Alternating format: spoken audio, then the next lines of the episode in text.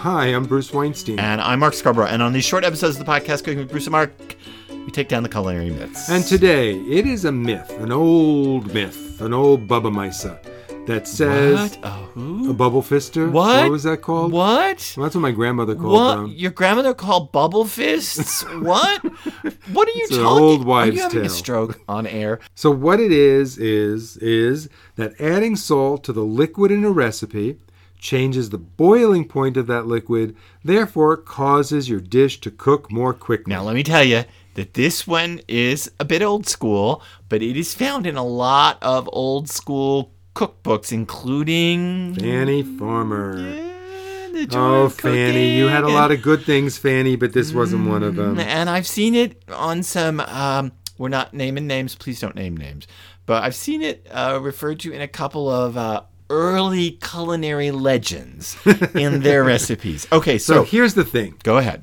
We know that water boils at 212 degrees at sea level. It does. And in fact, let me say that I actually tested this years ago on another cookbook we were writing, and we live at, 1,350 feet? I mean, it's high for New England. It's not high for the Rockies, but we live at 13 feet, and our water boils just slightly over 210. There you go. So, we lost a degree and a half. Yep. So if you add salt to water, theoretically, you should raise the boiling point, right? Yep. Like seawater takes a lot higher. I actually don't know what temperature seawater boils at, but I can tell you it's a lot higher than 212. Yeah, and the theory is that if you added this salt, that boiling point goes up, and so like you're essentially pressure cooking something in your broth. You know, your broth is going to essentially now be at a higher temperature when it's boiling. It's going to be at 230, 240. In practice, that doesn't work. No. Theory, it works. No. And it doesn't work because... Well, it works in real life. Okay, it works in real life, but you have to add so much salt to that water in real life to raise the boiling point any measurably amount that... It's inedible. You're basically making seawater. So if you take up a pot of stew and you put, let's say, a teaspoon of salt in it, and you think what it's doing is it's raising the boiling point by maybe 1/10 to 2/10 of a degree. Yeah, not appreciably enough to quicken the cooking time. And even that's a little dicey. It may not even be getting it up there. There's just not enough salt. You're not putting enough salt to do anything. But why would you put salt early in a recipe? So the reason I would put salt early is for flavor. It's strictly for flavor. Now, the most common time you hear about people throwing handfuls of salt into water would be, of course, pasta water.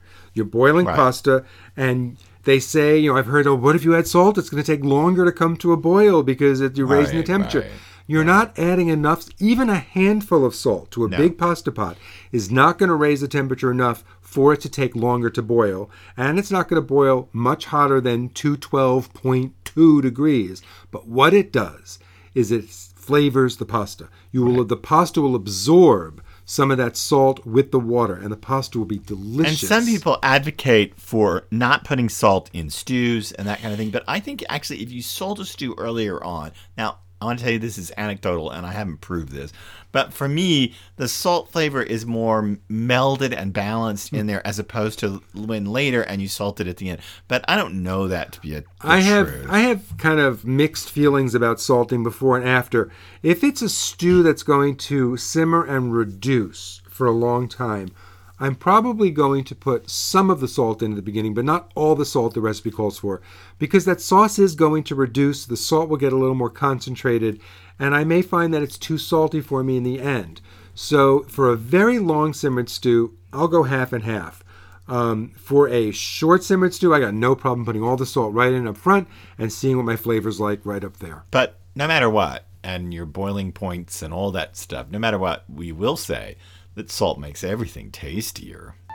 To hear us take down more culinary myths, listen to this short version of Cooking with Bruce and Mark every Tuesday. And to listen to us cook through recipes right on air, and then get those recipes on our website, bruceandmark.com. Check out the full versions of this podcast every Friday.